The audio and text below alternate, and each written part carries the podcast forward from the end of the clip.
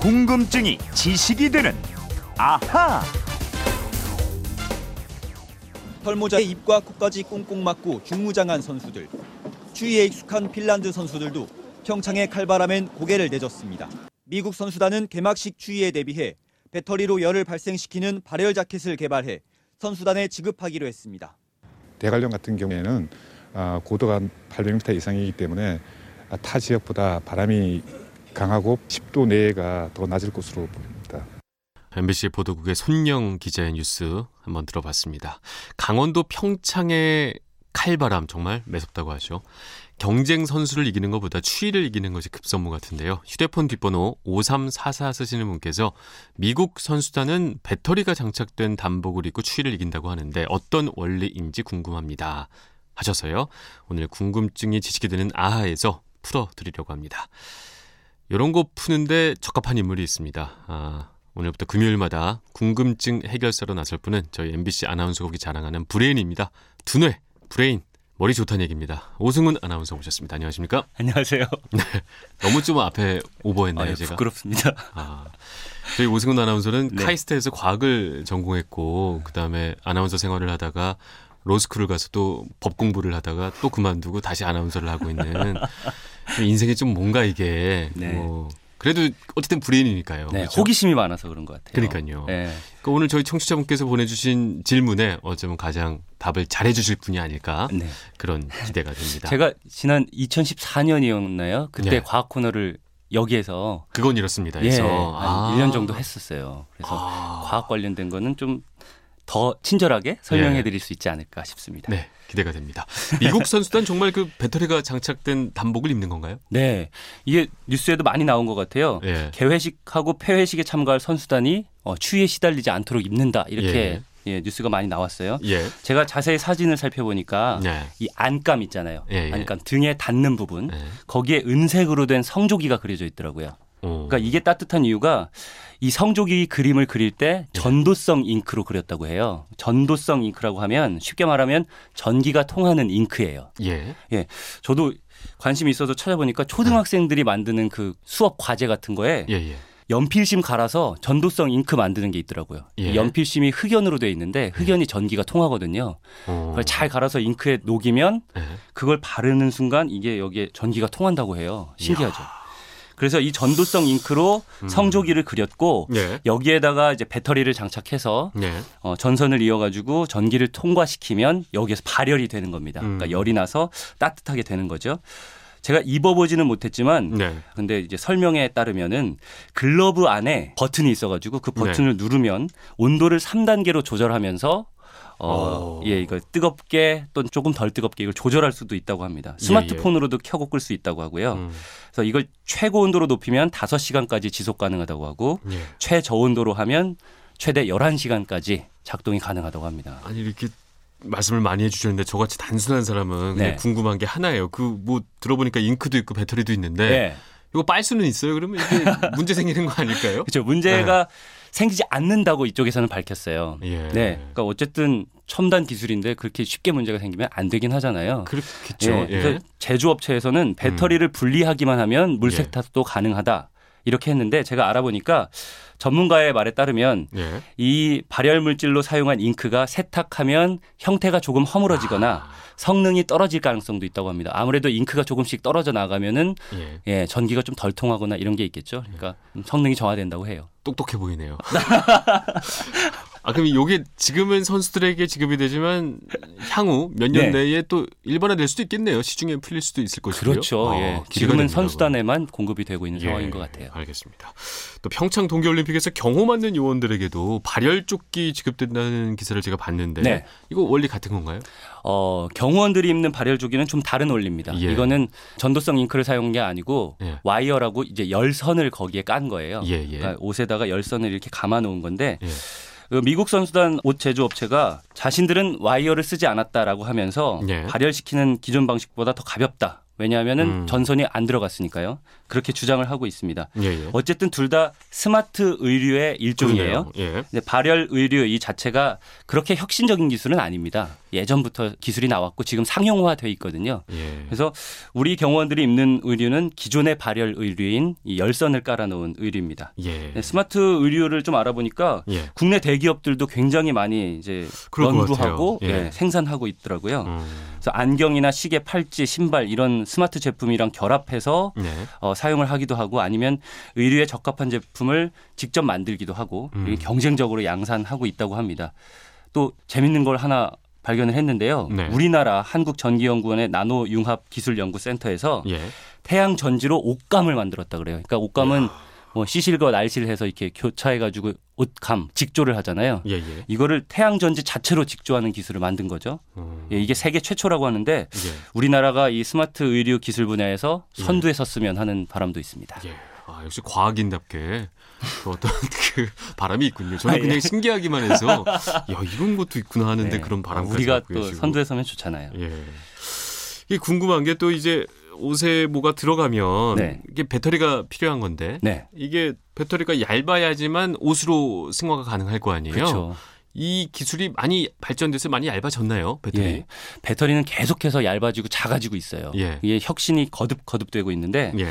특히나 얇아지는 추세는 정말 빨라지고 있습니다. 예. 파나소닉이 작년에 한 박람회장에서 0.45mm 두께의 이야, 유연한 0.45. 예, 휘어지는 배터리를 공개했습니다.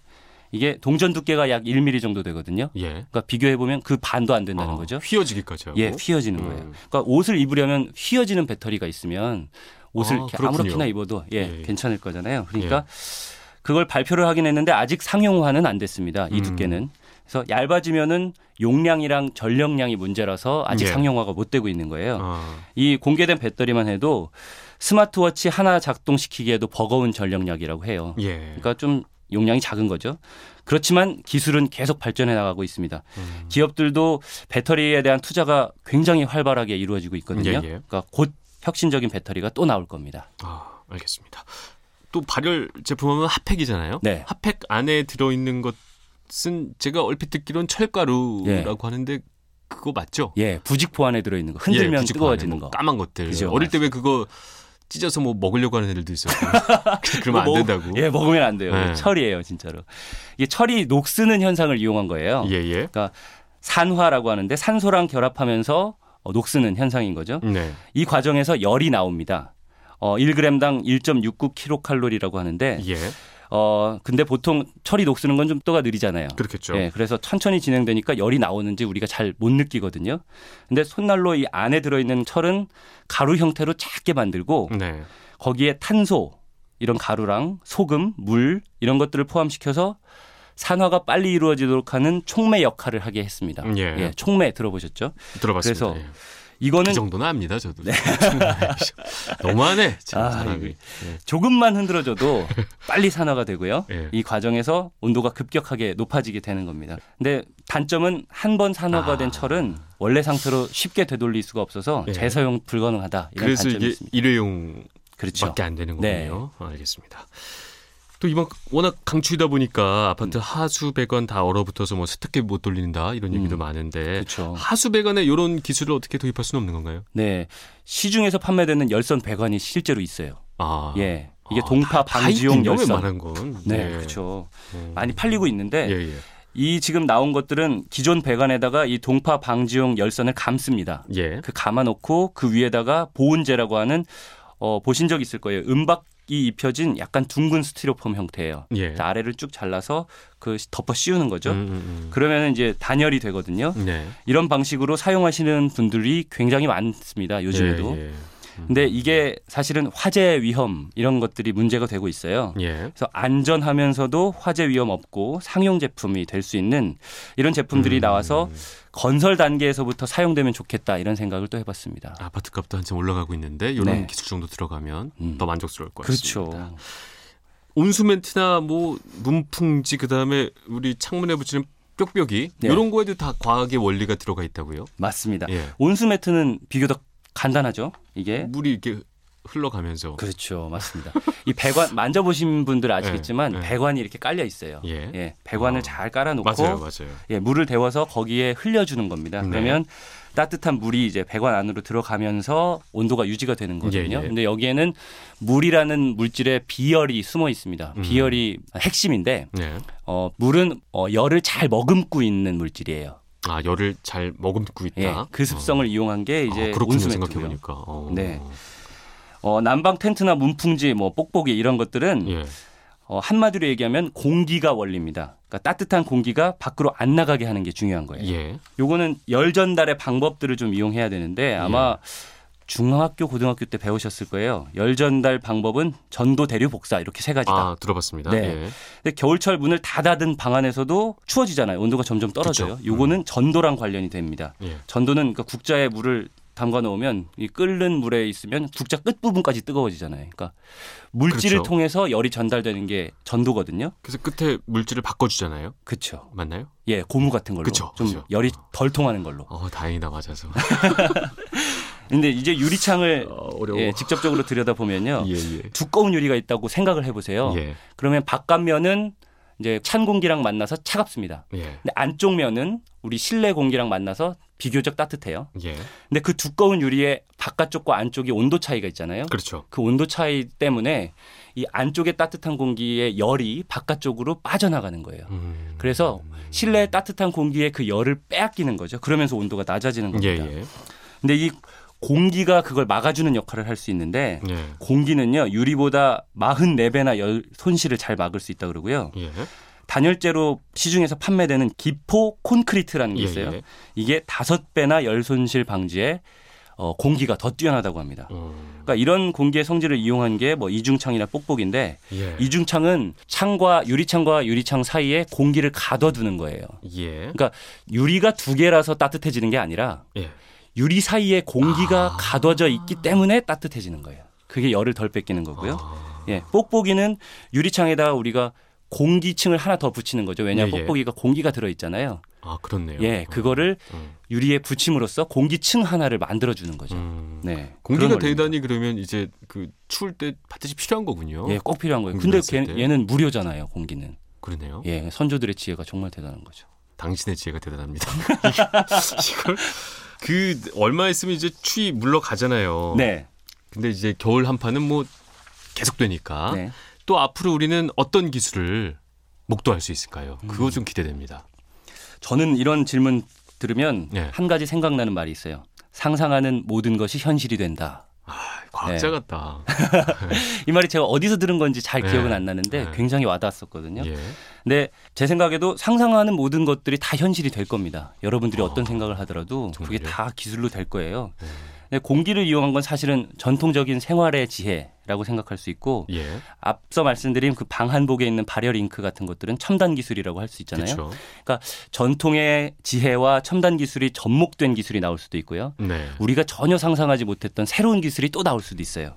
이런 것들을 어떤 기술이 나올까 이렇게 궁금해하면서 지켜보는 것도 굉장히 예. 재밌을 것 같습니다. 아, 그러니까 오늘 아까 평창 올림픽에 사용하는 선수들의 그런 기술들이 머지않아 정말 네. 저희의 일상생활 속에 스며들 거 아니에요. 네, 좀 그쵸. 덜 지울 거고 네, 그냥 더옷 행복해질 탁 입고 아 버튼 눌러야지 하면 따뜻해지는 아. 거죠. 기대가 됩니다. 네. 아유 오승근 아나운서 오늘 아주 잘 들었습니다. 네. 제가 정말 과학을 못 하거든요. 제가 학창 시절에 정말 평균 점수를 과학이 반 이상 까먹을 예. 정도로 정말 막 30점, 40점 막 이랬어요. 음, 근데 오늘 이렇게 설명을 듣고 나니까 아, 이런 과학 선생님을 좀 일찍 만났으면 좀 인생에 나아지지 않았을까 네. 이런 생각까지 과학이. 시험을 보면은 좀 어려운데 아, 정말요? 예, 얘기를 들으면 참 재밌는 게 네, 많아요. 또 얘기 듣다 보니까 네. 과학 콘서트와 있는 것 같고 앞으로도 기대가 됩니다. 네. 네, 지금까지 궁금증이 지치게 되는 아하 오늘은 오승훈 아나운서와 함께했습니다. 감사합니다. 예, 겨울 따뜻하게 보내세요. 예.